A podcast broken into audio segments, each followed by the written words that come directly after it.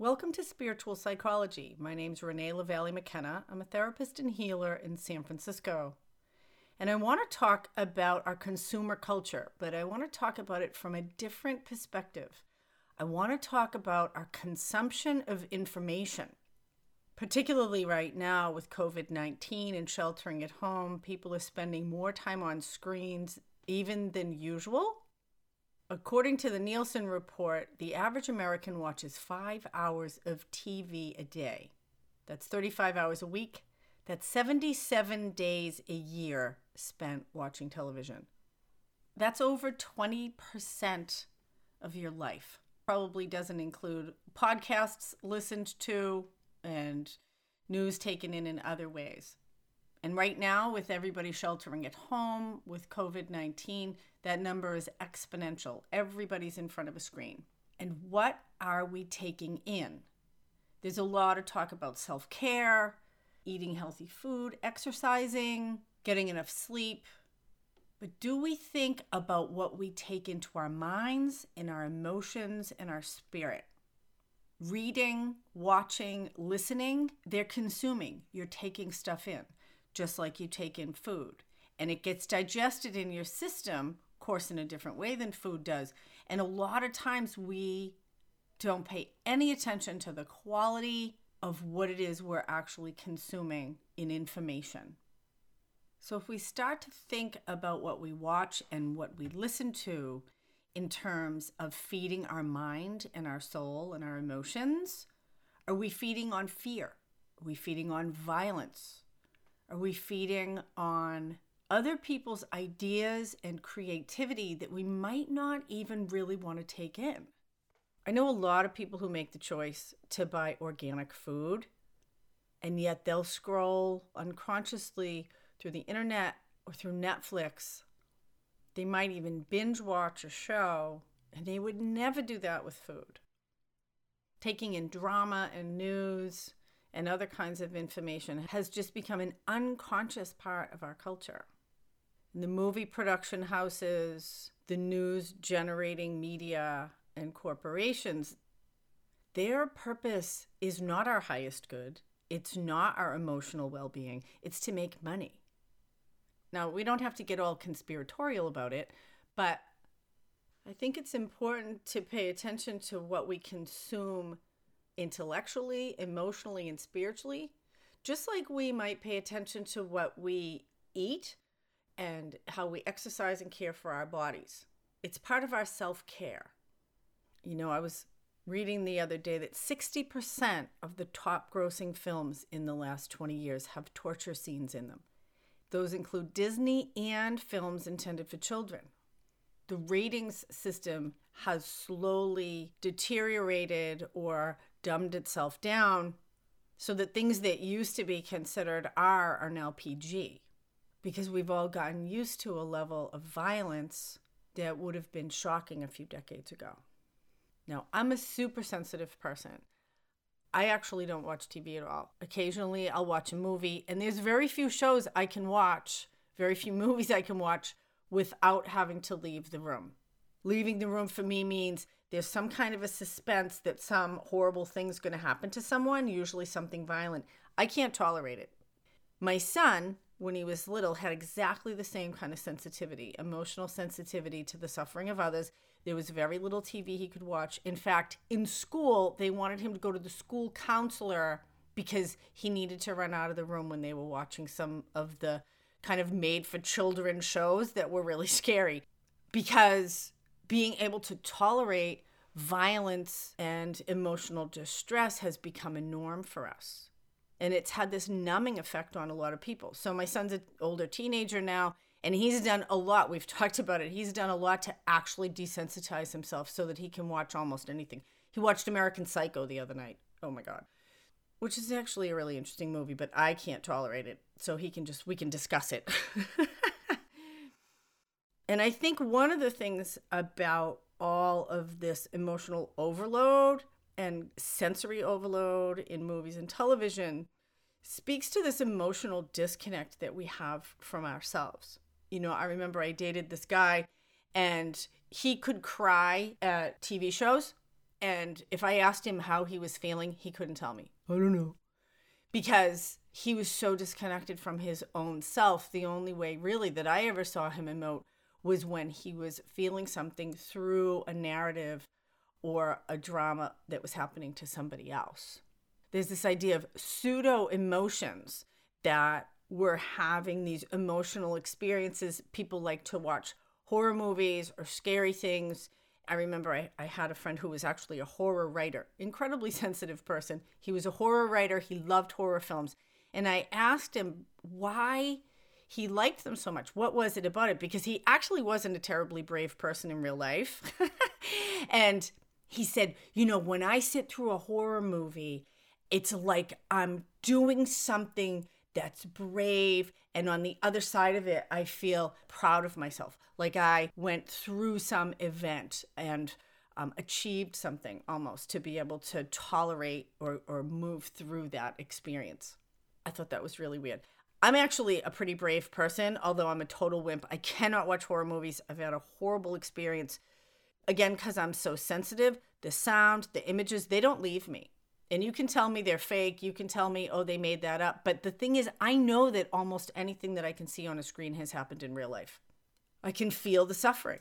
And at this point in my life, certainly as a therapist, you got to pay me if you want me to sit with your suffering. I have all kinds of stuff I can do. I don't take other people's stuff in, but I am not going to do it voluntarily, especially if it doesn't have any purpose. Sitting with people suffering in the therapy room is about actually helping them to get past it, to integrate, to be able to digest their own experience and to move more deeply into the present moment. So there's there's a lot of reasons and I've sat through some pretty horrific stories that feels important to me.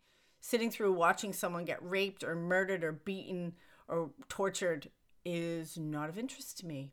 Why do I want to consume violence? What does it do for me? And if you're just doing it mindlessly, then I would really encourage you to think about it, what your motives are, how it makes you feel, just like eating food. If I sit down and eat a whole cake, I'm going to feel like crap if I sit down and watch hours and hours of mindless television or violence or things that are making me afraid of the future, it often for me makes me feel worse than if I ate a whole cake. I did have an eating disorder for a long time in my life, so I have ate a whole cake and I do know what that feels like. I've even eaten a whole cake and made myself throw it up, which is a whole other podcast, but we can't really throw up what we ingest intellectually and emotionally. But we can be discerning about it. We can be mindful about it to start to think about what am I taking in to my mind? What am I taking into my body? Right now, most people that I know are addicted to the news. They're addicted to information about COVID 19 and what's happening and how many people are sick and government checks and what's going to happen in the future and there's a lot there's a lot of conspiracy theories out there. There's a lot of fear and angst about the future in general. Everybody talking about the fear is projecting an idea. It has nothing to do with reality because the future hasn't happened yet and people can imagine all kinds of things. I've actually been consuming more information than i usually do. I've tapped into what i consider this really intelligent YouTube channel called Rebel Wisdom. I'll put a link to them in the podcast notes. Listening to some really visionary, intelligent people talk about different ways things can go in the future and some really creative and constructive and profound ideas. Most of what I see in mainstream media is sensationalism and drama that's based on fear and getting people riled up which gets them more views, which makes them more money. And I understand the idea of wanting to keep up with what's happening. Some people feel a real responsibility to know, quote unquote, what's happening in the world. But often, what I see, again in mainstream, is kind of a repetition over and over again of the same information said lots of different ways. Even with movies and TV shows, you know, we tend to have this narrative of there's a good guy and there's a bad guy, and you have to overtake the bad guy by doing something violent. That is the main theme. I find it kind of boring. I would love, in fact, to find a good TV show or a movie that I actually find interesting enough that I want to watch it. I'm kind of picky. So if you have any good suggestions, please send them to me. I see a lot of really beautiful cinematography and fabulous music and very poor writing and character development and plotline. So I found for myself that I would much rather do gardening. I'm taking an online course right now. I do a lot of my own artwork. I'm actually going to paint a rest of a mural on the back of my house when I finish recording today. And I like the idea that life is a conversation or like breathing in and breathing out, that we're always taking things in and then we're breathing out into the universe. In the consumer culture, the direction just tends to go one way. We just tend to consume. We take stuff in, we take stuff in, we buy stuff. It's more and more. When are we generating? What are we expressing? Just like when we eat food, it nourishes our body, it empowers us to be able to move in the world in a healthy way. When we take in information, when we consume media, stories, narratives, information, what do we do with that information? How is that processed within us that can then inspire us to generate something worthwhile into the world? I actually encourage people to spend at least as much time generating as they are consuming. We all have gifts and talents to bring into the world. Certainly, it's fine to be entertained, but just a life of entertainment and consumption is not fulfilling. Really, what fulfills us is to bring what's inside of us out into the world. And we all have something to bring. And I think the most important things that we can bring are the things that bring us joy, the things that fulfill us, the things that make us feel good, the things we're interested in. We spend more time doing those encouraging other people to do them, or just sharing them. That breathing in and breathing out of information, that breathing in and breathing out of energy, that exchange that we have with the world. It's like eating food and digesting it, extracting the nutrients we need, and excreting the rest. That's a healthy process. And just like there's an obesity epidemic because of people not eating mindfully or in that balanced way, it's almost like information obesity. We just take in and consume information way beyond what's necessary or healthy or needed, and we get overloaded. And people get stressed and they get anxious and they get fearful and they're taking in other people's ideas that don't even resonate or nourish them in any kind of a way, takes them out of their own life experience into the future, and often causes them to just want more information in an attempt to feel secure based on the anxiety that they just got from the news they watched and then they get to get more information so that then they feel better. And it's this like feeding cycle just like when i used to binge on food. And it doesn't work. I'm pretty extreme. I have a really thick filter about what gets through as far as information goes.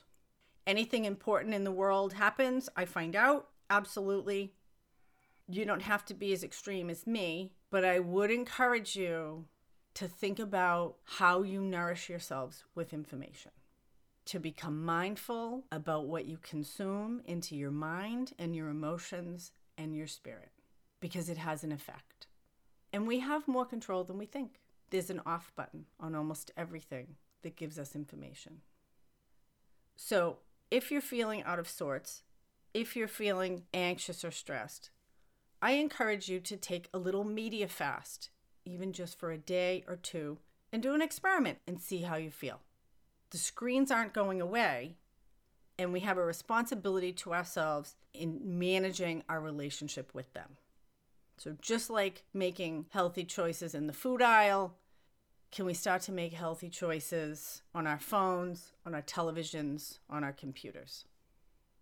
I have a few openings for clients. I'm speaking with people remotely by phone, FaceTime, and Skype. If you want to make an appointment of spiritual psychology, send me an email info at reneemckenna.com.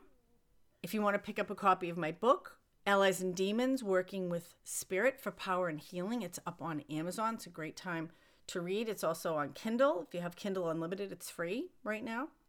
I just posted my Allies and Demons workbook up on Amazon. It should be ready in a few days that is a deepening experience for the inner journeys that go with the book.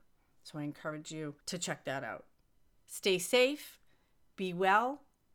Blessings on your path until we meet again. This is Renee LaValle McKenna in San Francisco.